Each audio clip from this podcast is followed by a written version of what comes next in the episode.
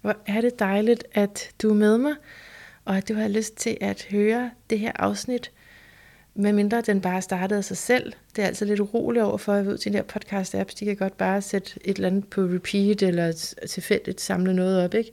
Men ellers så bare øh, farvel og tak, hvis det var, hvis det var random. Men altså, jeg ser jo ikke helt tingene som sådan, at det er meget tilfældigt i et kaotisk øh, univers. Sådan ser jeg det jo ikke.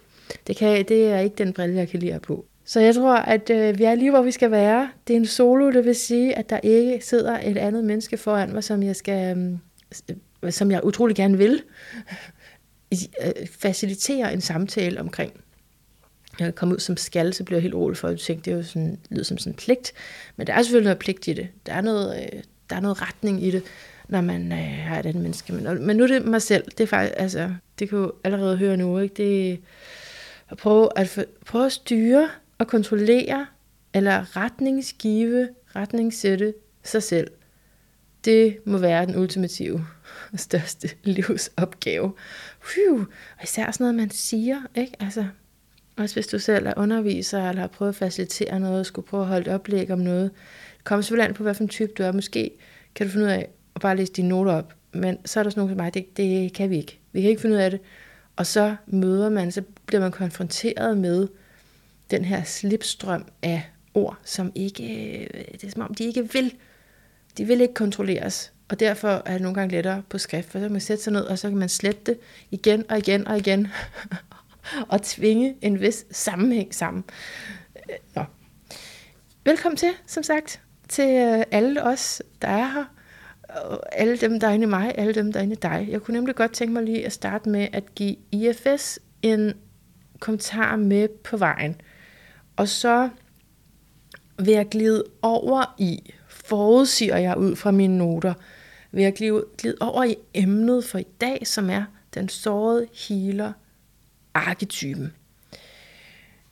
Ja, og det er et utroligt vigtigt symbol lige nu. Du har måske hørt, at i den her tid er Kiron i konjunktion med den nordlige måneknude. Det kommer ind på, hvad det betyder. Blandt andet derfor, altså det er i hvert fald også et symbol på, hvor, hvor vigtigt det her er nu, så vi potentielt kan leve os ind i, hvad der foregår bag det, vi kan se, bag det øjensynlige. Det er det eneste, der optager mig. Også i en grad, så det bliver lille smule vanvittigt, men sådan er det. Nej, først IFS, fordi jeg, jeg vil ikke bare være en podcast, der anbefaler, lad os sige, en specifik terapeut, og heller ikke en specifik, specifik metode. Jeg finder mening i at være en podcaster, der løfter vigtige strømninger. Og i IFS, altså jeg har ikke, jeg har ikke noget anlæggende i det på den måde. Jeg kommer nok aldrig til at praktisere det efter bogen. Det, det ligger ikke i korten øh, for mig. Det, det, det gør det ikke. Men det er en af de ting, der trækker så meget andet med sig, end, end bare metoden. Øh, ligesom at få internet, ikke? det kan godt være, at du ikke skal være programmør, men du kan godt bruge internettet. Og det er på samme måde, jeg tænker på alt det, vi har lært igennem sådan noget som IFS. For mig er det lige det, der har, har åbnet nogle erkendelser, men det kan være, at du har fået den samme viden igennem noget andet, det skal jeg ikke kunne sige. Men det er den her forståelse af, at vi er multiplicible, at vi har mange dele inde i, og at vi altså kan tale ud fra de her forskellige dele. Arbejde, selvarbejdet kan foregå imellem delene. Det er revolutionerende, og det er så brugbart, når det bliver gjort på en måde, hvor at, at vi ikke bliver bange for, at vi er syge oven i hovedet. Ikke? Det er sådan, Nå, øh, skønt mig lige at komme ind i helhed, og det her ensrettede narrativ igen. Nej, måske må vi gerne altså, ja, være flere. Og personligt min sådan indflyvning hen imod at blive terapeut, har jeg har handlet om at fokusere meget på, på en metode. Og det gør jeg for så vidt stadigvæk, men der er sket noget, nok måske særligt i det her år, måske slutningshistorie i forhold til det også, hvor jeg har åbnet mere op og altså for sådan noget som IFS, eller faktisk lige præcis for det, som jeg synes, IFS bringer med sig. Ikke? Fordi jeg taler netop ikke om, okay, måske, måske okay, nu kommer det allerede. Nu kommer der, nu kommer der noget for dybet af mig. Er du klar? Det er fordi, det ikke har været sådan her inde i mig for barns ben. At jeg nu meget stærkt mærker et behov for at sige højt, at vi gerne må tage forståelser, erkendelser, sandheder, vi resonerer med fra forskellige traditioner og retninger og årstider, hvad end der nu er, og løbe med det, hvis vi kan bruge det, hvis vi synes, det er givende. Ikke? Altså, det er jo netop ikke, hvis du kender lidt til mig, så kommer jeg fra så meget religiøs baggrund. Ikke? Så det er jo netop det er sådan en, et modtræk til det, at, at man ikke kan blande, og at det, det hele skal forstås på en måde. Der er jeg nu meget omvendt. Men det er ikke uden konsekvenser for mig, for min egen psyke. Altså, for, ja, for eksempel da jeg startede med at tale højt om astrologi, jeg var, jeg var redselslagen. Jeg var redselslagen for lige præcis at få at vide af nogen, ved du hvad, det er forkert. Og så skulle jeg måske til at forklare, jamen det er fordi, det er lige præcis den her slags astrologi, jeg dyrker, og det jeg mener med det, det er sådan og sådan. Jeg, jeg var i alarmberedskab indeni i forhold til det, og det foregik så meget på et indre plan. Altså, det, jeg kan faktisk ikke rigtig mindes, at der er nogen, der har gjort det i det ydre. Det er lidt sjovt, når jeg lige tænker over det nu. at der er faktisk nogen, der har sagt det der, men jeg har følt det mange gange. Jeg har projiceret det over på folk, der ikke sagde det. Så jeg tænkte, det var det, de sagde. Fordi der sidder den der frygt i mig for, altså i forhold til min opvæksthistorie, ikke også? Og jeg er sikker på, at hvis jeg gik tilbage og spurgte folk, jeg har interviewet i den her podcast, om det var i orden, at jeg lige tog små bidder og implementerede i det, jeg gør, i det, der er mit healingsarbejde, og med det, og det kommer vi ind på den her, altså mener jeg både mit, mit egen healing, og jeg mener også den healing, som jeg hjælper andre med at finde. Om det så er i orden, lige plukkede lidt for deres. Der vil sikkert være nogen, der sagde, ja ja, fedt, gør det. Men der vil altså også være mange, der vil sige, ah, det kan man ikke med det her. Fordi lige det her, jeg dyrker, lige det her felt, der skal man faktisk studere i øh, 35.928 år, øh, før at man kan begynde bare at øh, tænke en lille smule selvstændigt selv inden for det. Det, det er sådan, det, det er så indskrænkende en måde at tænke på, øh, i forhold til det i hvert fald, at jeg gør. Det er jo også lidt dømmende, dømmende af mig her, at sidde og sige det indskrænkende, fordi jeg værdsætter også traditionen, jeg værdsætter alt det arbejde, der er gået forud, de mange skuldre, som er blevet stablet, og, altså fødder og øh, ja, du ser det for dig, ikke? Mennesker, der er stablet oven på hinanden, øh, altså for at give liv til det, vi forstår i dag. Så jeg værdsætter det meget, så det er ikke for at irritere nogen. Det er det ikke. Men det kan jo så godt være, at jeg kommer til at irritere nogen alligevel, og det er også, har også været sådan en ting for mig, sådan et issue, det der med, at jeg ikke må irritere nogen, for at vide, at man er irriterende. Men så må man jo så irritere, hvis prisen for ikke at irritere er for høj. Står du? Og jeg synes, det er så vigtigt, så åbenlyst nærende, at når vi har adgang til erkendelser, altså skal vi da simpelthen bruge dem med respekt for traditionen, og man kan jo altid referere og kildehenvise og sige, jeg er ikke så færdig med det her, men nu prøver vi det. Altså man kan jo altid, øh, sådan synes jeg, øh, gøre det på en ordentlig måde, med etik omkring. Men, men man behøver ikke at spørge ophavsmanden om præcis den etik. Fordi så får du nok bare at vide, at du lige skal tage de der 12 år på skolebænken, før du kan gøre noget. Og det synes jeg er ærgerligt, fordi du kan gøre så meget med så lidt. Du kan gøre så meget med så lidt. Jo, sådan er det faktisk også med astrologi, og jeg har selv været sådan der, også med astrologi, en gang. Og fordi der var jeg, der havde jeg ikke fået sorteret mig nok ud af den religiøse tænkning, som har præget mig øh, i, i så mange år. Og, og hvad, hvad mener jeg med at være sådan? Jeg mener, at hvis der kom nogen og sagde til mig, nu, nu, nu kan vi faktisk også noget astrologi, og, øh, og så kan vi så prøve at tale sammen, og så i at tale sammen, så kunne jeg gøre det, okay, de var mere, mere kommet til, altså de var ikke måske helt kommet til aspekter eller transitter eller noget endnu, og så blev jeg enormt fordomsfuld over for dem, og så blev jeg enormt sådan, øh, så er det ikke forsvarligt, eller ved jeg ikke, nu skal jeg heller ikke bebrejde mig selv for meget, skyde mig selv for meget i skoene, for jeg kan faktisk ikke helt huske det, men jeg har bare en fornemmelse af, at øh, jeg, har, jeg, har, jeg kan huske et møde med en, og det, ja, det med en ny astrolog. Der synes jeg ikke selv, jeg var særlig sød. Jeg tror, jeg har sagt undskyld. Jeg inviterede han også til min fødselsdag bagefter. Ikke af skyld, det, det tror jeg ikke, det var. Det, jeg, fordi jeg virkelig gerne ville have et fællesskab med hende og andre astrologer, der jeg gjorde det det år. Men, øhm, men altså, det, jeg, har, jeg, kan, jeg har minder om, hvor at jeg synes simpelthen, jeg har været for højrøget, for at sige det på den måde. Simpelthen snuden for højt op i vejret. Og det ærgerligt, og det er forkert faktisk at gøre det, og har jeg lært. Fordi selv lidt, og i øvrigt, jeg skal ikke vurdere, hvad der er lidt og hvad der er meget, men i astrologi, hvis du for eksempel du ved elementerne, jamen det er lige hvad du kan alt. Altså det, det, det er det største. Det mest basale er det største, og sådan er det meget ofte. Ikke? Det er også noget, man siger inden for yogaen med beginners mind. Så der er virkelig ingen grund til at gå videre end det. Altså, og der er der slet ikke nogen andre, der skal fortælle dig, øh, altså, hvad der er nok. Det skal du da selv mærke efter, hvor længere, om, om du skal ind i det.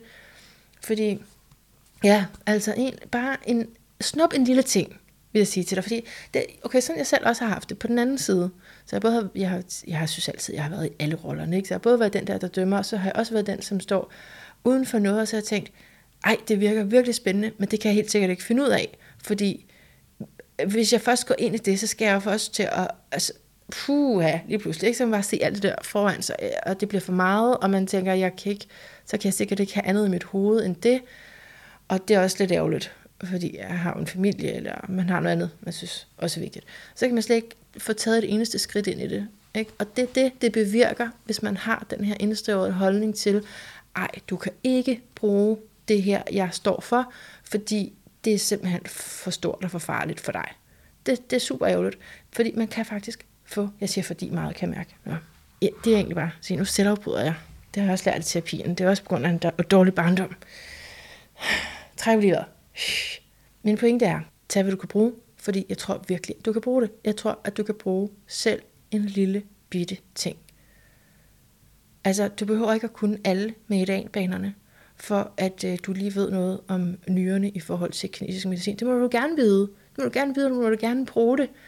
Og det er jo ikke fordi, du så slår op på din dør, at nu er du bare ekspert i kinesisk eller traditionel kinesisk medicin. Det, det gør du jo ikke. Altså, og det kan godt være, at jeg taler altså, kun til mig selv her, men øh, jeg har lidt en opfattelse af, at der er andre, der står med det samme, hvor at, at man kan blive bange for, at øh, det, det kan jeg nok ikke øh, gøre, fordi det er nogle andres område, ligesom, eller det kræver en meget lang uddannelse. Altså, med den tankegang, ikke? med den tankegang, jeg lige siger der, det er den måde, vi har fået læger på, som er blevet guruer for os alle sammen.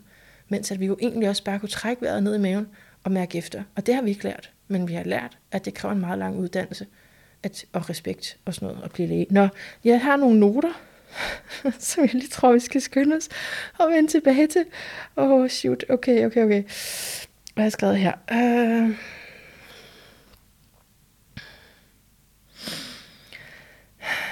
Jo, jeg har skrevet, at det, der er smart ved de der dele, det er, at man kan flytte sit perspektiv fra en del til en anden del, og se, hov, her har jeg en attitude, den var også kraftig hos mine forældre. Interessant, at den så også ligger inde i mig.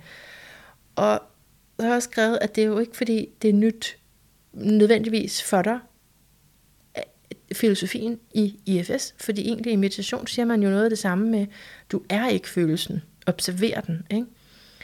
Så, så det er lidt samme tanke, jeg siger ikke, det er nyt på den måde, men jeg siger, at det er, er revolutionerende, jeg ser det som en del af Pluto i vandbæren, fordi at det kan gå ind og blive taget seriøst, eller det bliver i stigende grad taget seriøst. Og, og, og når det gør det, når det kommer ind i konsensus, så, øh, så ændrer det jo altså samfundet. Og så minder det mig også om, at når vi ikke er klar over, at en del, eller en følelse, eller en struktur, eller en strategi i os har taget over, men tænker, mm, det er bare mig. Det, altså, det er bare mig, der er sådan. Når vi ikke ved, at, at at der er noget på spil her, så kan det holde os virkelig fast. På samme måde, og nu kommer den glidende overgang. Har du glædet dig til den? Til det, vi faktisk skal snakke om i dag. Den glidende overgang kommer her, fordi det er på samme måde, så, så kan den materielle verden komme til at blive betragtet som den eneste ægte. Ikke? Ligesom at du siger, jamen den her følelse i mig, det er jo sådan, jeg er. På samme måde, så kan du komme til at tænke om den fysiske materielle verden. Det er realiteten. Men realitet er ikke bare logik. Der er jo også en sjæl til verden, en forbindelse til noget større, til mystikken. Og selv hvis man ikke er til det, så ved jeg ikke, altså plejer, de plejer de fleste at med her nu at være, men selv hvis man ikke er til det, vi kan også bare kalde det forståelse, vi kan kalde det fantasi. At skabe mening, ikke? Men hvis vi excellerer, afviser den her fantasifulde del, og, og vi må leve på randen. Du kan se det som noget i os selv, men kender du måske ikke også følelsen af at være outsider, altså i samfundet og leve på kanten? Og jeg tvivler på, at der er nogle af mine lyttere, som ikke har kendt til det at leve på kanten, eller har tænkt på det, eller har frygtet det på en eller anden måde, så har, altså, det er i hvert fald noget af min vibration der. Og det jeg vil sige til dig, som kan genkende det, ikke? nye, revolutionerende idéer kommer fra den type mennesker, som har været derude på kanten, og som er kommet tilbage ind for at dele, hvad de fandt. Og når vi byder de forladte dele af os selv med ind, så er det, vi får adgang til gaverne fra den del. Så du kan lige så godt vente til, at i hele her, der vil jeg tale om det, der sker indvendigt hos dig, men jeg vil også tale om samfundet. Fordi ja, jeg er blevet rigtig glad for terapi. Det har du nok, måske, det ved jeg ikke, om du har bemærket, det kommer, jeg har jo ikke lavet så mange afsnit, så det kommer virkelig an på, hvor du har haft tjekket ind i min stemme henne. Men det er noget, jeg, jeg taler meget om, og som fylder meget hos mig. Men øh, jeg er ikke blind for, og jeg synes, jeg har ikke på noget tidspunkt sådan haft den der fornemmelse af, at, at det kun er terapi, der kan hjælpe noget. Det er, det er vildt, og det, det kan skabe store indsigter. Jeg kan tage skæld fra mine øjne og se lige pludselig noget, jeg ikke kunne se før, men jeg kan stadigvæk godt se, at for eksempel fattigdom, altså det påvirker os. Det, det gør ingenting bedre. Tilbage til mine noter. En arketype, som den sårede healer er. En arketype er en gammel universel model, eller et gammelt universelt mønster, som vi oplever hver især. Okay, så universelt som i det fælles, og hver især som det enkelte. Arketyper indeholder et livspotentiale, en erfaring, en dynamik, der bor i os, og som kan træde frem og vækkes i os og respondere uden om egoet. Okay? Så det vil sige, at der er noget, der kan træde frem ud og, og hævet over det, som du normalt identificerer dig med at være.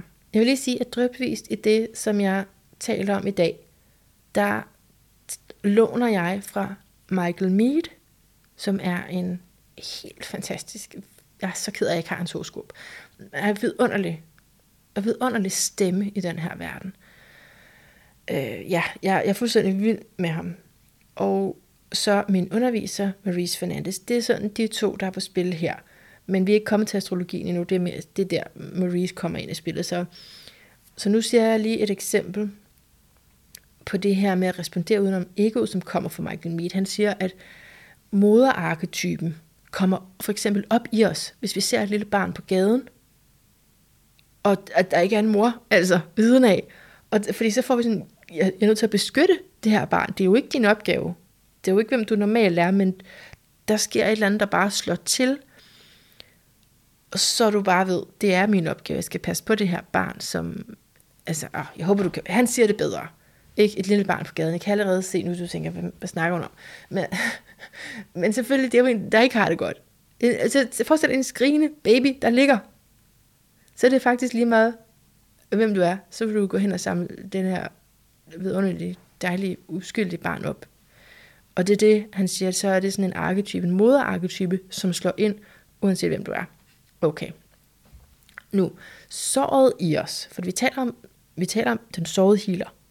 Såret i os er personligt, men det er også et arketypisk sår. Og vores fødselstraumer og vores uforfyldte længsler rejser med os hele vejen igennem livet og bliver forstærket, hver gang der er en krise eller et kritisk vendepunkt i vores liv. Og Michael Mead skriver sådan her, Being torn in half and divided within is an unavoidable part of life, and accepting the divisions within us becomes a necessary step on any path to wholeness.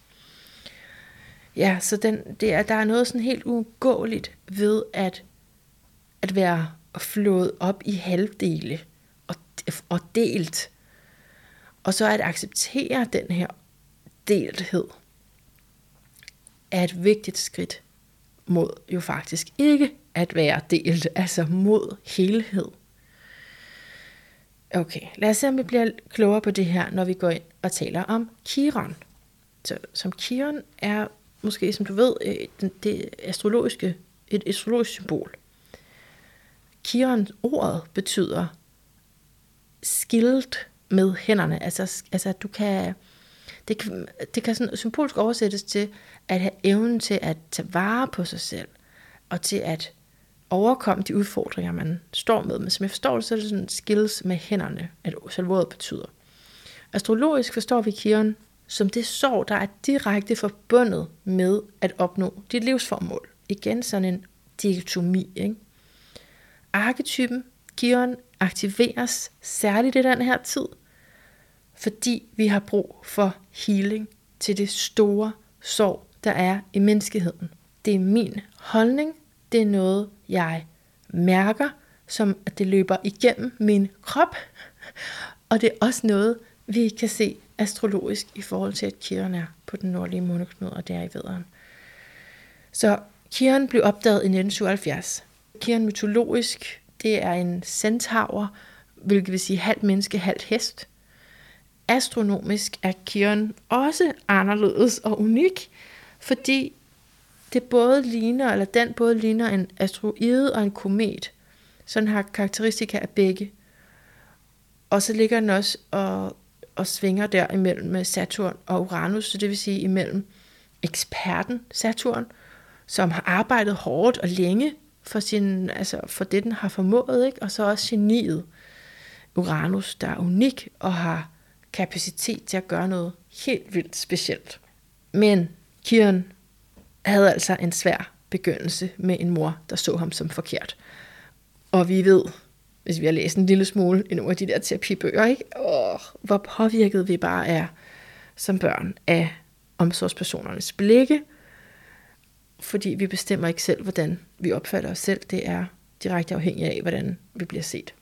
Og når vi ikke anerkendes, kommer der potentielt en kompensationsmekanisme. Så må jeg blive rigtig klog. For eksempel, ikke? Det kunne man sige, at det var den Kion faldt i, fordi han blev initieret af mange kloge folk, og i Kion dikotomien med, er der ekspert, og så faktisk også handicappet, fordi det, det var det her med, så, altså det var fordi, jeg blev afvist. Ikke? Det er sådan på baggrund af noget meget sårbart. Geniet og den anderledes. Og det virkelig, synes jeg også er interessant, ikke? det er, at de andre centaurer, Altså dem, som er... Altså det er jo sådan nogle... Øh, jeg ved ikke, om du har set dem. Det er sådan, den øvre del af kroppen er menneskelig, og den nederste del er hest. Har du set sådan nogle afbilledet? Nå, altså hvis ikke jeg havde læst astrologi, så tror jeg ikke, jeg havde set det. Så det er derfor, jeg pensler det ud. Det er godt, at du allerede ved det. Men de andre af den sådan kategori, kategori af væsener, øh, de, er, de er vilde og drikker. Og det kan Kion ikke se sig selv i. Han resonerer ikke med dem, som ligner ham fysisk, og det gør ham ensom. Kan du genkende det? Altså det, det synes jeg er meget, det er meget fint. Nå. Ensom fører til adskillelse.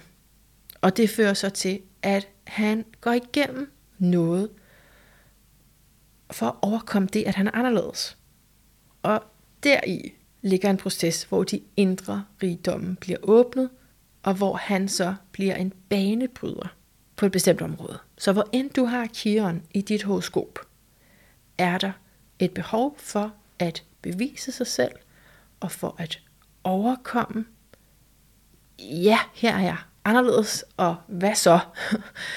og, og på det her område er du altså både master i det, og så også øh, handicappet samtidig. Det er da meget nemt at forstå. Lad mig lige spole tilbage og gå ind i myten, inden vi taler mere om, hvad det faktisk så kunne betyde for os.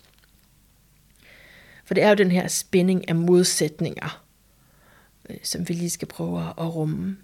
Men for, for, for Kiron, han blev til på den måde, at guden Kronos, Saturn, øh, parrede sig med en kvinde, ufrivilligt, øh, altså ja, Saturn, Kronos der, han forvandler sig til en hængst, mens han løber efter en pige, som forvandler sig til en hest.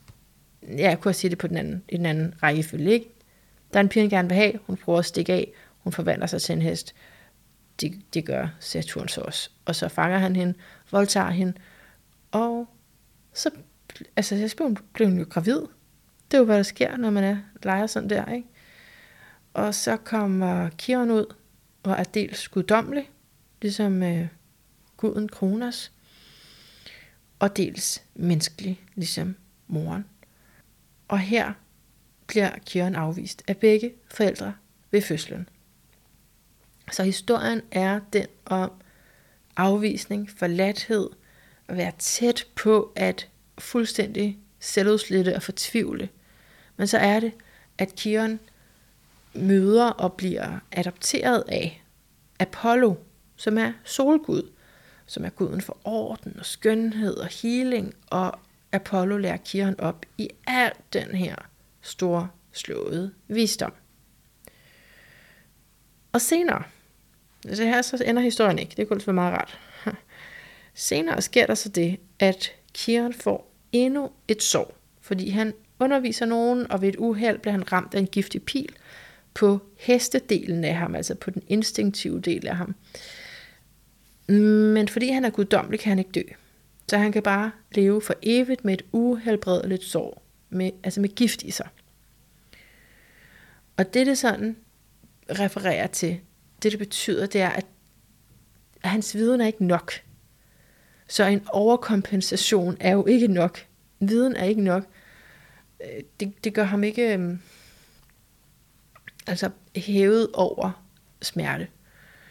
Så Kian indser, at han må dø, fordi kun ved at han bliver dødelig, kan han slippe for den her smerte.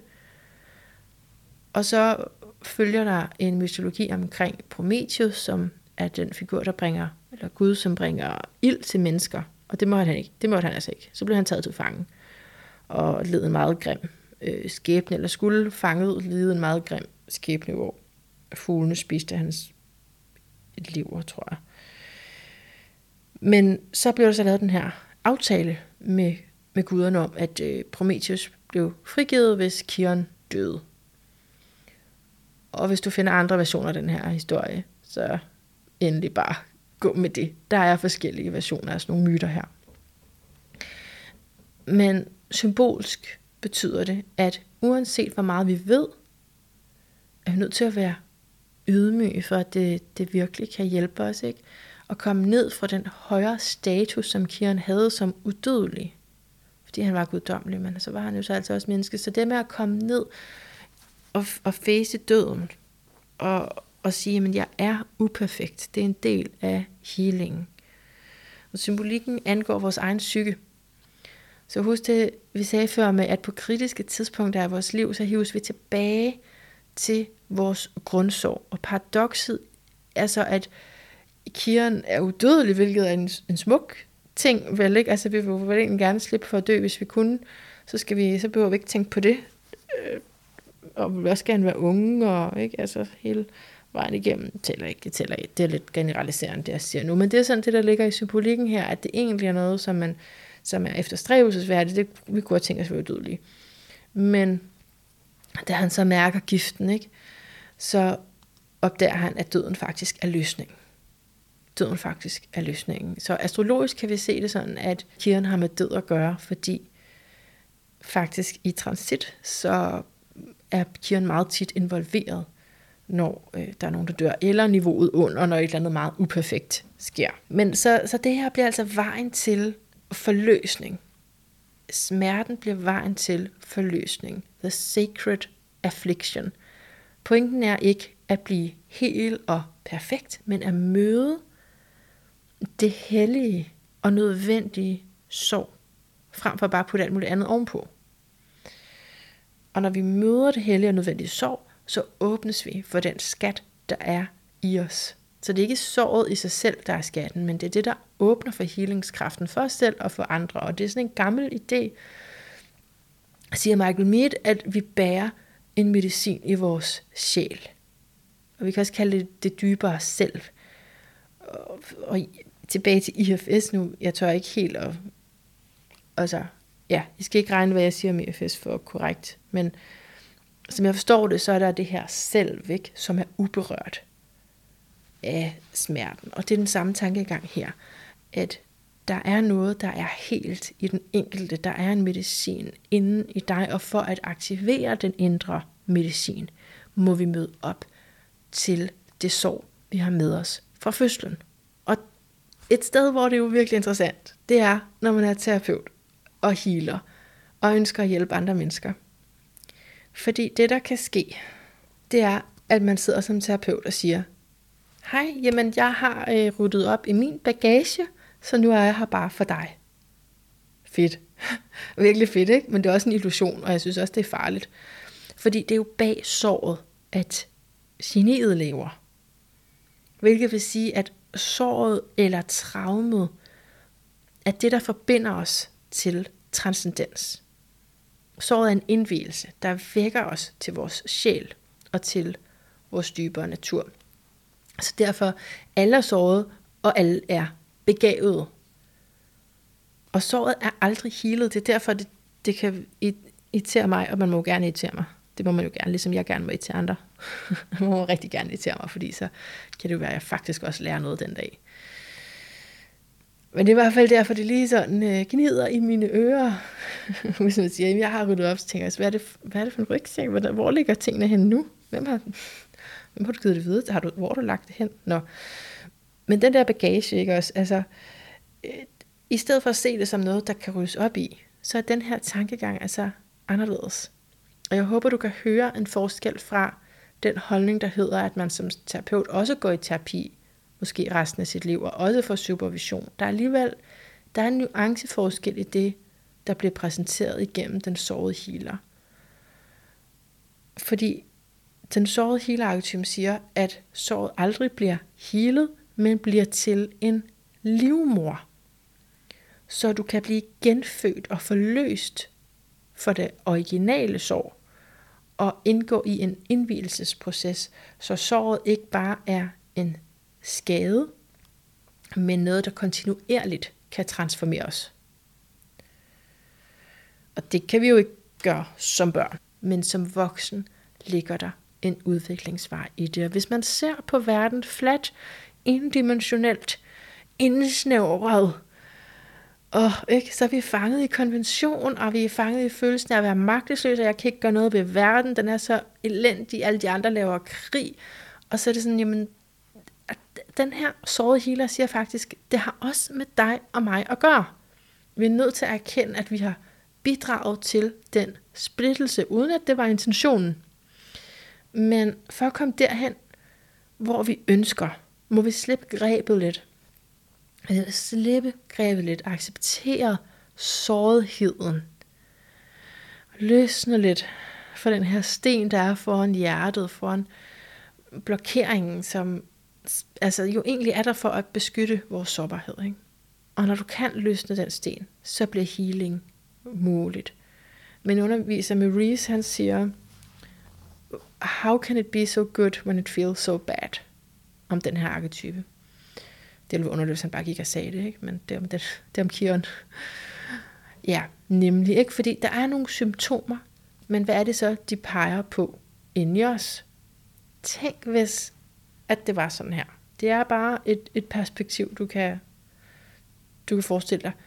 Forestil dig, at der i dig er indkodet en mulighed for indre alkymi, hvor det negative kan transformeres, hvor den forviste del af dig accepteres og må være med og bliver rummet og elsket.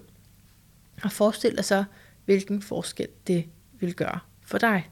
Så når jeg siger, at vi alle sammen har bidraget til splittelsen, der er i verden, så er det jo ikke, altså, jeg kan rigtig godt lide at forestille mig forskellige dele af mig, fordi jeg kan ikke lide, når der for eksempel bliver sagt, det er dig selv, der skaber alt det her, eller du går i din egen vej, eller sådan noget. Det kunne jeg, godt, det kunne jeg rigtig godt lide, dengang jeg bebrejdede mig selv alting, dengang jeg levede i skyld. Så elskede jeg, når folk talte om det der med, ja, man går, det, det er mig selv, det er mig selv, der gør det. Fordi det, det bekræftede mig i, hvor forfærdeligt et menneske jeg var. Ikke? Men jeg kan ikke lide det længere. Det kan jeg altså ikke. Det jeg rigtig godt kan lide, det er at se, nå, prøv lige vent, der er en del her af mig, som har grebet ind i min psyke, og som forsøger krampagtigt at hjælpe, men det er bare en lille smule misforstået. Sådan kan jeg meget bedre lide at tale om det. Og jeg tænker også på det sådan her.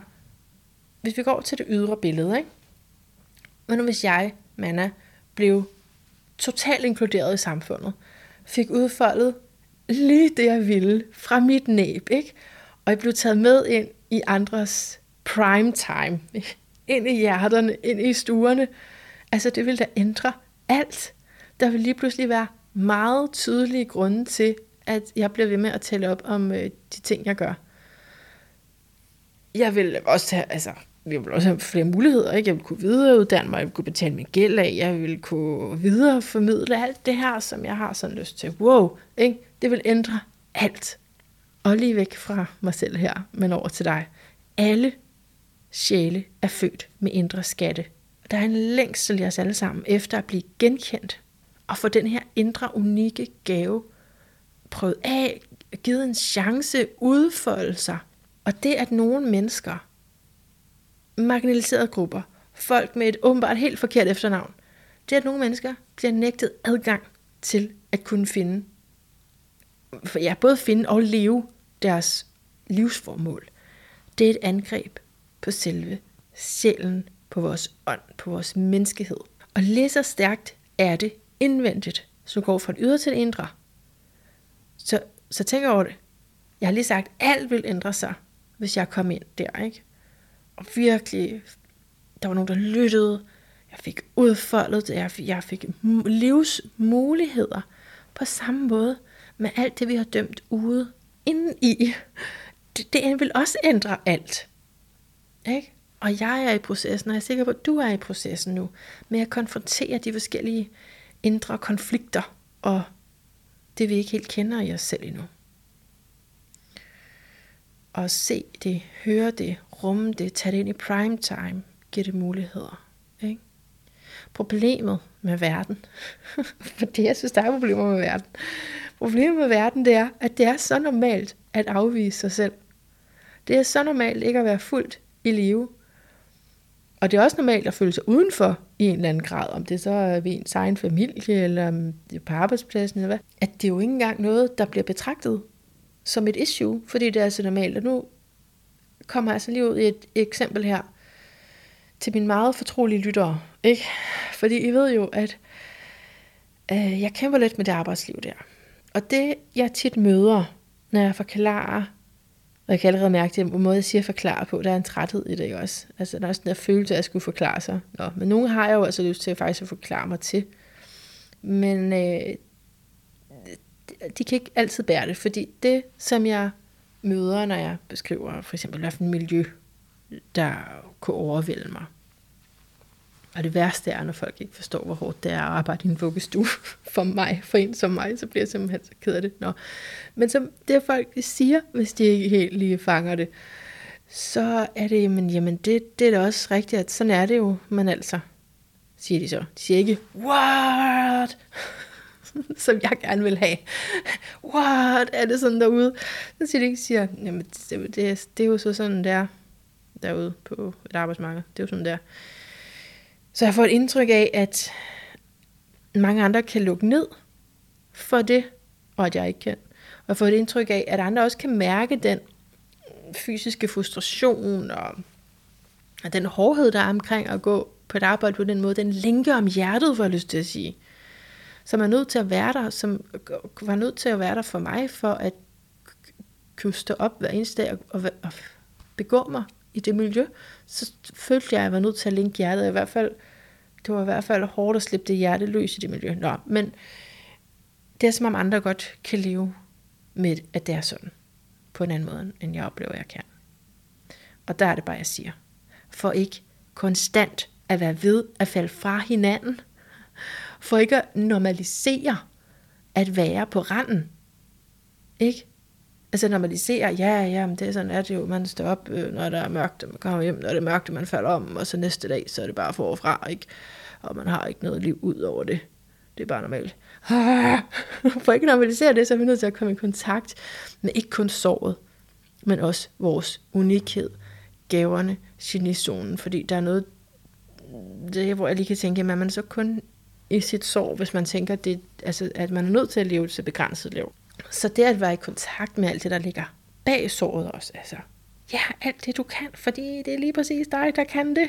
Også når du ikke kan få forløsning for det. Ikke også? Det, det er jo det, jeg genkender meget.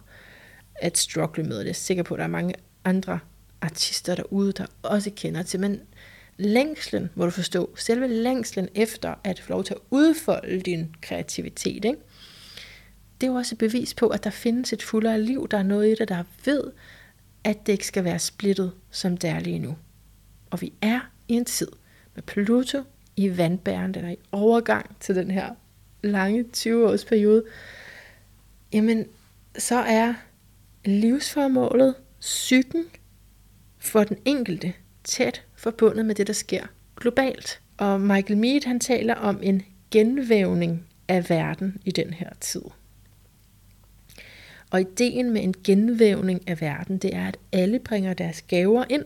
Altså det, der har været lukket ude, lukket ned. Altså også ude af bevidstheden. Gennem de talenter, ressourcer, indsigter, mildhed, femininitet, der kan vi genfinde vores menneskelige samhørighed. Og det jeg tænker på, det er vandbærsymbolikken. Ikke? Du ved, vandbæren står over for løven. Tænk, hvis vi kunne komme ind i en tid, hvor det ikke længere er vores fantasi at blive kendte og enestående, fordi vi blev svigtet som børn, ikke? og vi sådan har en fantasi om, at hvis jeg får det her, det kunne også være øh, ridderen på den hvide hest. Øh, det er, det er en fantasi i negativ forstand den her gang, fordi det ikke er noget, der kan reelt blive opfyldt. Det skulle være opfyldt i barndommen, hvis det skulle have været rigtigt. Ikke? Hvis nu at det ikke længere var det, vi ville, at det store, fede, lækre liv ikke var at blive kendt, og, og på den måde øh, særligt som kunstner, men at hvis vi kunne længes efter ligeværet, ikke? med vandbæren, ligeværet, hvor det ikke per definition er populært, for eksempel som det er nu med et symmetrisk ansigt, eller hvis du er barn af en megastjerne, så er du på automatik også helt vildt cool. Altså, det er ikke fordi, det ikke må være populært. Altså, jeg elsker de der symmetriske ansigter og stjerner af børn, eller børnestjerner. Det, det er jo ikke det.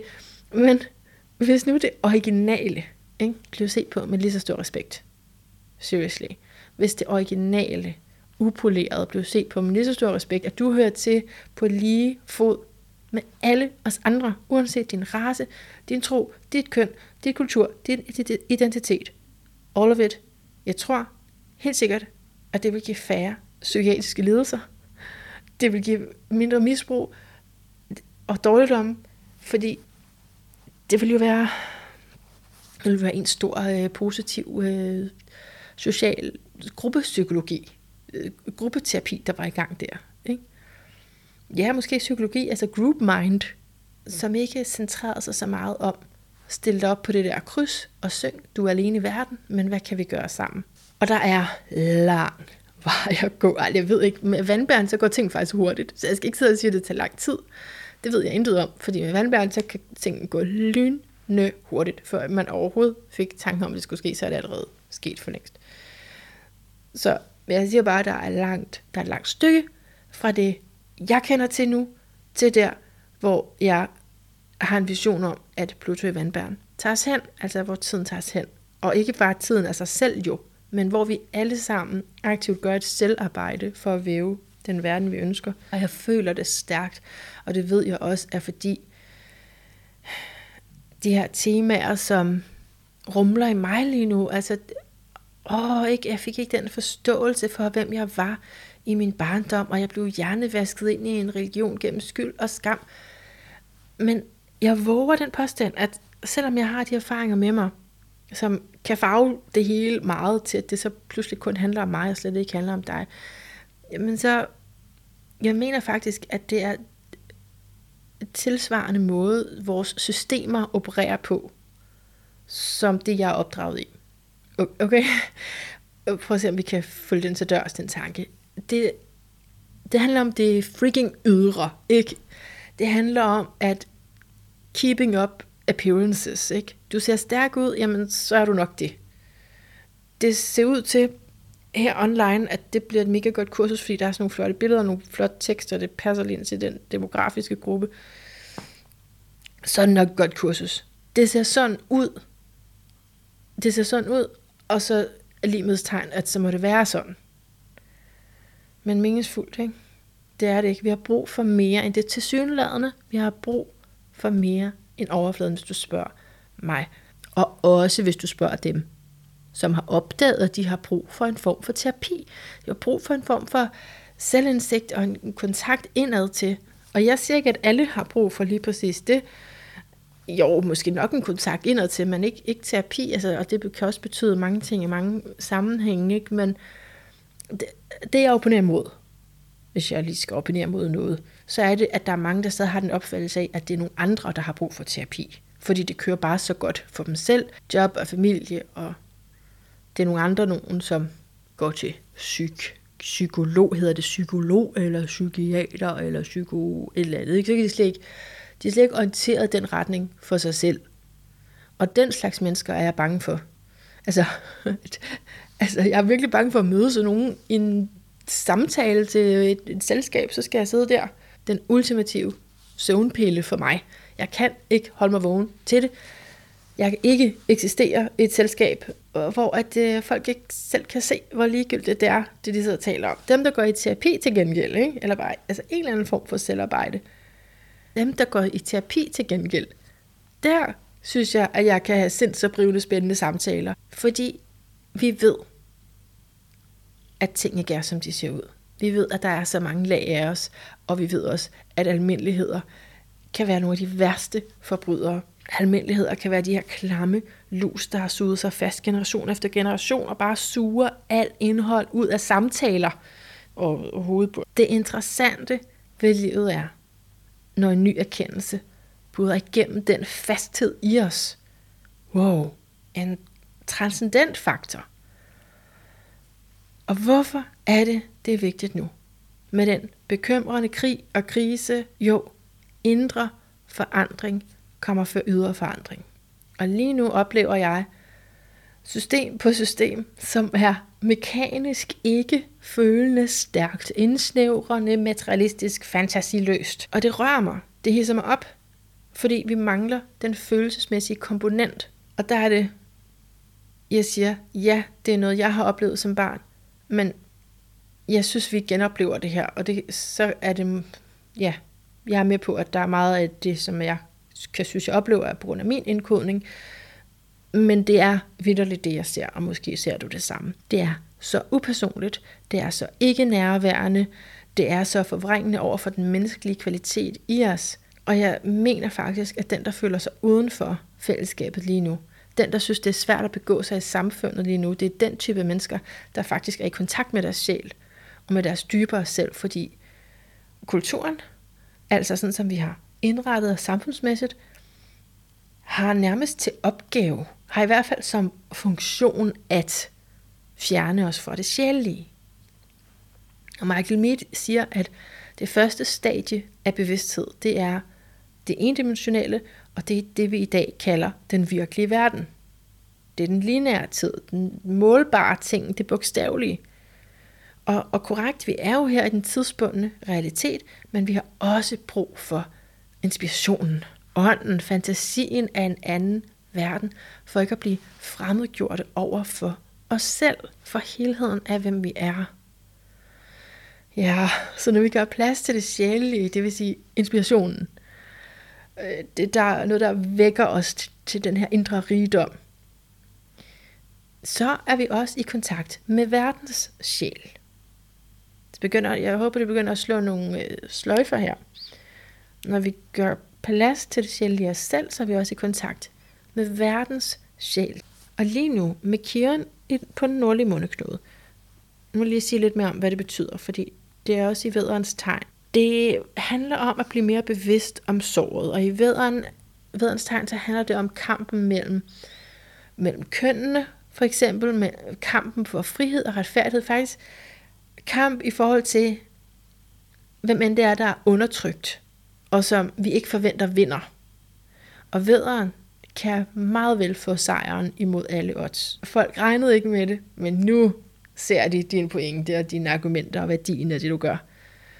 Ikke? Så gaven her med Kiran i vederen, og det vil jo altså tale til noget kollektivt, yes, fordi den er der nu, men også, også særligt, hvis du har den i dit horoskop i det tegn. Øh, så, vil det, så er gaven i vederen der med Kiran en masse passion, beslutsomhed, ihærdighed, kampgejst, og lad os gøre det. Men det er jo så også ovenpå såret af at være svag. Fordi såret og healeren hænger sammen. Og man bliver sådan stærk og driftig, fordi man vil modbevise det, der engang var ydmygende. Jeg taber ikke slaget igen, siger Kierni videre. Men selv den energi kan jo blive træt. Og så kommer oplevelsen af uperfekthed. Og det, er jo, det var det, vi talte om tidligere. Det er faktisk døden, så det er faktisk godt. Så først der, når du så, okay, jeg troede, jeg kunne klare det hele, nu kommer såret retur, jeg mister min passion, fordi nu er jeg i såret igen, og jeg kommer igen ind og skal slås og bevise min muskelstyrke, og så indser jeg, at det er kompensation. Så kan du blande dig ud af såret, hæve dig over det, og du kan se, at jeg har masser at byde på. Jeg kom bare lige til at ryge ind af den der. Så det er nogle af de stikord, man kan tale om øh, konkret, når det er i, i vederen. Og en af de ting, som vi kan kæmpe for, nu sagde jeg, at det var alle, der var undertrykt, det kommer an på, hvilken interesse den konkrete person har, ikke? men det er noget, der kan mærkes, og jeg er indineret og vred over det her, der forhindrer vores frie valg. Det er også noget, der ligger til vederne gerne, altså der skal være frit valg. Ikke? Altså, det, jeg synes virkelig, at det forpurer os, at vi mange af os har lært, og især os med komplekse traumer, har lært at lukke ned for, hvem vi var autentisk i en meget ung alder. Øh, jeg for mig selv mistede adgangen fuldstændig til, hvem jeg var, fordi jeg voksede op med følelsesmæssigt underudviklede forældre, eller som fagterm kaldes det emotionelt umodne forældre. Jeg har også selv været en, så det handler ikke bare om at bebrejde mine forældre, selvom det føles bedre. end at, øh, end at kigge på mine egne ting. Men øh, det, det har jeg nu gjort rigtig meget. Jeg har både været i skammen over det, jeg har været bebrejdelsen over det. Nu er jeg lidt mere i accepten af det. Fordi, det, hvad, vil det, hvad vil det sige at være emotionelt umoden forælder? Jo, det vil sige, at du har været forældre, mens du bar på en, en skam. Formentlig uden at vide det, fordi hvis du virkelig vidste det, så det ville jo være første skridt til at kunne gøre noget ved det. Øh, så for mig har rejsen været først med religion at blive set på forkert der, at først fordi, altså, hvem fik jeg det at vide af? Jeg fik det jo at vide af folk, som så sig selv som forkerte. Så det var en endeløst række af mennesker, der var forkerte og syndige, og den eneste forløsning var at gøre sig selv til slave for kirken. Øh, og imens selvfølgelig de her, den her indre traumatisering foregik, altså selvmonitorering eller selvangreb. Ikke? Og det var en dynamik, der blev ved i rigtig mange år, det der. Men selv under det religiøse på en mere, ja, både det sprogløse og også øh, forældre, der er brudt sammen følelsesmæssigt, de og igen foran mig og ikke kunne noget som helst. Og, og som ikke kunne indrømme det bagefter og ikke øh, tog noget på sig. Det har ikke på nogen måde lært mig at tolerere mine egne følelser. Og jeg er et eksempel, men jeg er kun et. Så list selv op derude. For jeg bilder mig ikke ind at være profetisk, men samtidig så tager jeg faktisk det seriøst. Jeg oplever det, jeg erkender. Og det er bare ved at blive klart, hvad de tidligere generationer ikke kunne give, fordi de ikke selv har fået det. Og at det er et bundløst hul, som Hollywood, Hollywood-filmene med den lykkelige romantiske slutning, de går ind i. Fordi det er såret i os, der kommer til at længes efter de her ting. Jeg er nødt til at holde en pause. Jeg kommer tilbage om et øjeblik. Okay, jeg er tilbage, hvis du skulle være i tvivl. Det er mig. og vi taler om såret i mig, såret i dig, såret i verden, fordi man ikke har tillagt følelser værdi, eller gjorde i hvert fald ikke i meget lang tid, og der er der kommet rigtig mange konsekvenser ud af, såsom uforløste traumer og totalt uvidenhed omkring, hvad gør man med det her med kontakt, at det overhovedet er en ting, at man kan være i kontakt med sig selv, så er det lettere at bare blive gift og tænke, så er man jo i kontakt med en anden, og så går det jo nok. Jeg ved ikke, hvordan det hænger sammen, at vi er så et intelligent krop, sind, ånd, system. Og så lærer vi alligevel, så mange af os, at udslette os selv som børn af forældre, der selv har lært at udslette deres selv. Og det uanset om det var på grund af en meget dydig holdning, altså inden for noget religiøst måske, om at opoffre sig selv, eller på en anden måde, at det var sådan en narcissistisk nedarvet idé om at få børn for selv at føle sig noget værd, og for at passe ind i kulturen, og for at håbe på, at smerten vil tige lidt stille. Nu må det høre på børnene i stedet for. Nej, når vi ønsker healing, ikke, så må vi blive sårbare. Og det meste af vores programmering lige nu går på at være kontrolleret, frem for virkelig at leve som dem, vi er inde i. Og vi er dobbelte væsener. Vi har kredset om det indre og det ydre, og man kan også kalde det det endelige versus det uendelige. Det synlige versus det indre syn. Og, og se, på grund af den opvækst, jeg har haft, så blev der jo talt meget om sjælen. Der blev talt meget om men, men at der er ikke blevet mødt. Jeg er ikke blevet mødt, og jeg er, er bestemt blevet formet sjæleløst. Hvad det egentlig... Altså sjælen, det kan dække over mange ting, men som jeg lige umiddelbart vil referere til, til hvad jeg mener med, med sjælen, så er det jo psyken, eller livskraften, eller den feminine kvalitet, og, og de dybeste følelser, og, og i en fornemmelse af, at der er noget her i mig, der skal transformeres og kan transformeres. Men det er svært med sådan noget med religion og terminologi, fordi øh, sjælen længes efter forening med kilden. Det er noget, man også typisk siger, ikke? Også source energy. Så hvis sjælen længes efter kilden, jamen, så kan det minde meget om en kristen længsel efter himlen, eller som en person, der længes efter sin soulmate. Men når jeg taler om det i den her kontekst, så handler det om at blive vækket til sin egentlige natur. Det er altså ikke over i noget andet. Og den egentlige natur kommer til udtryk igennem altså følelser. og okay, lad mig sige en, en, en anden arketype her. System, det er stenbukken, ikke? Og system er det modsatte af følelser, fordi stenbukken står for krebs. Og nu er der fra krebsene, så kan man jo godt tale om, at det er sådan ligesom barnet, der skal modnes over i stenbukken, men for her problemerne har hobet sig op i vores samfund. Netop på grund af den indre opdeling, netop fordi de her modsætninger spænder op, frem for at bruge sammen. Frem for at forbinde os med hinanden, skaber de mere splittelse. Vi får et system, hvor man for at kalde sig voksen, skal kunne undertrykke sine følelser. Frem for et system med plads til følelser, eller et system med respekt for følelser. Stenbuk Krebs. Det er udelukkende mine overvejelser her, men øh, der er noget med stenbukken og alenehed og krebsen og symbiose. Og hvorfor er det, vi kan føle os ensomme? Fordi følelserne er undertrykte i så kronisk en grad, at hvis nogen sagde det til os, så ville vi ryste på hovedet og sige, nej, nej, det er normalt, det er stenbukken, det er alt det normale. Det er helt normalt. Og det er desværre normalt, med et dybt følelsesmæssigt omsorgsvigt for alt for mange af os. Så det er fordi, det ser jo sådan almindeligt ud på forsiden, han har sagt. De har tøj på, de har også måske spist noget i dag, børstet tænder nogle gange, super, så kører vi. Og for eksempel sådan noget som hvornår man får hjælp i et system i dag i Danmark. Det er noget, jeg kan tale meget længere om, så man vil bare give, med, eller bare, bare give et eksempel. I forhold til børn, hvis et barn ikke trives, man klarer sig fint i skolen, tror du så, man kan få hjælp? Tror om igen. Det kan man ikke.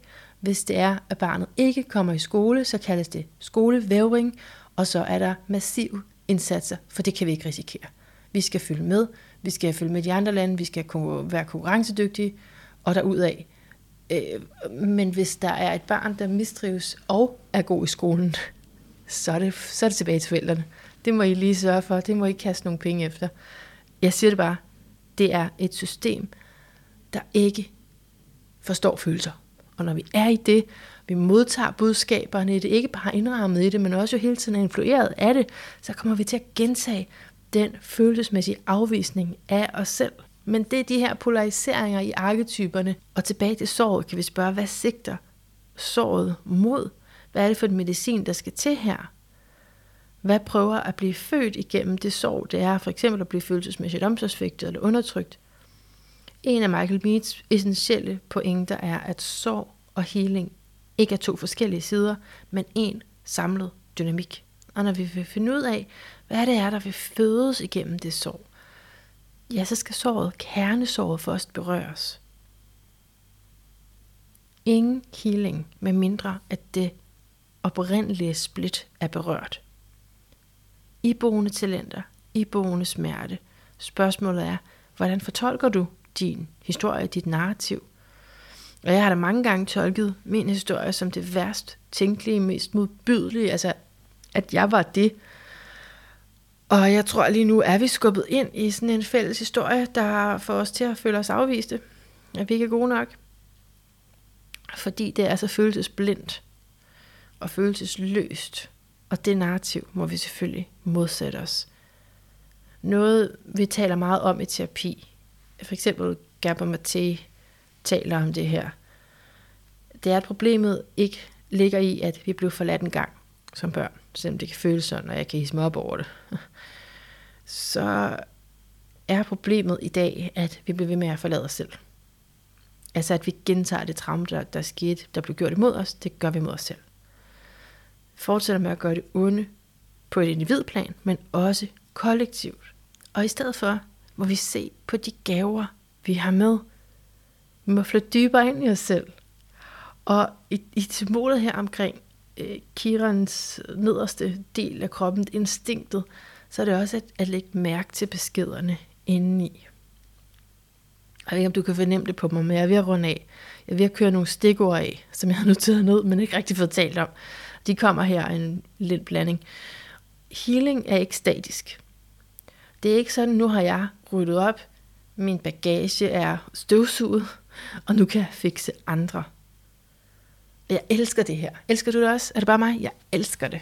For jeg har aldrig, jeg har aldrig været komfortabel ved at sige, du er der, du er klienten, og så er jeg her. For så har jeg faktisk følt mig helt forkert, fordi jeg, jeg, jeg er ikke så god til at skjule alt muligt.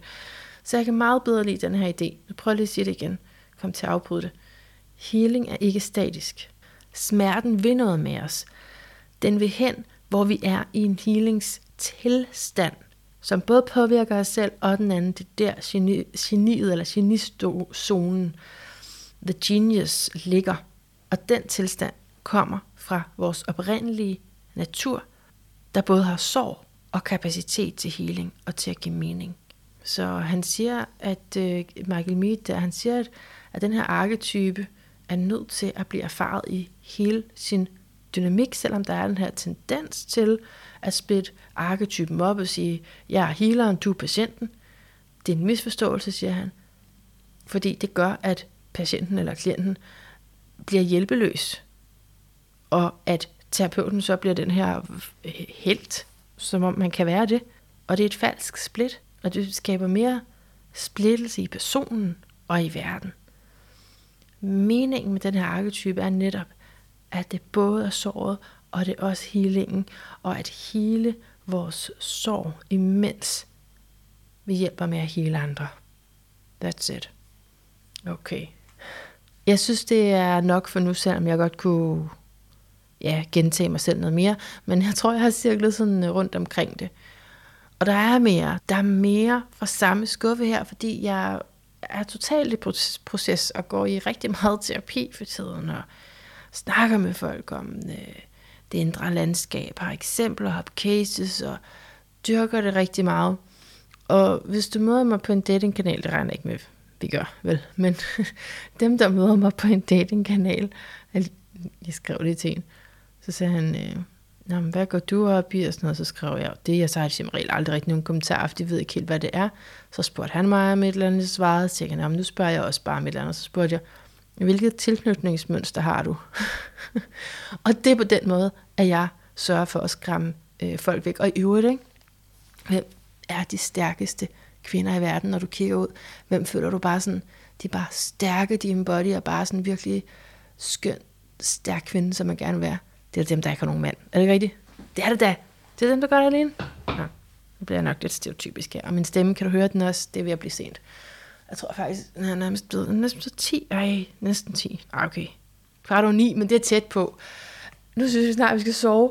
Og øh, hvis du har brug for mere af mig, det lyder så dejligt, fordi jeg kunne også tænke mig mere af dig. Og øh, det kan vi jo så gøre sammen på mine YouTube-kanaler, fordi jeg kører et eller andet sindssygt manisk flip lige for tiden, hvor at jeg både udgiver på dansk og på engelsk på mine YouTube-kanaler, indtil øh, jeg finder et øh, anstændigt levnet, han har sagt. Men øh, så det kan du tjekke ud, fordi jeg prøver at eksperimentere lidt med, altså, ja, nej, det kan du bare se, hvis du vil, på de der kanaler faktisk. Det her, det er podcasten, den skal have lov at bare være sin fuldstændig egen, og egentlig ikke henvise til så meget andet. Så tak, fordi du er her. Husk, at hvis du lige ser en mega god bog, og ser, at forfatteren er dansker og nulevende, og kunne være typen, der kunne finde på, at synes, det var okay at snakke med en som mig, så øh, velkommen til at, at anbefale mig nogen, som jeg kunne interviewe her på podcasten. Jeg har lidt svært ved at sige farvel, kan du mærke det? Men nu siger jeg det. Farvel, gentænk alt. Det er dit liv, det er sjovt, når du er med. Og masser af kærlighed lige her fra mit hjerte til dit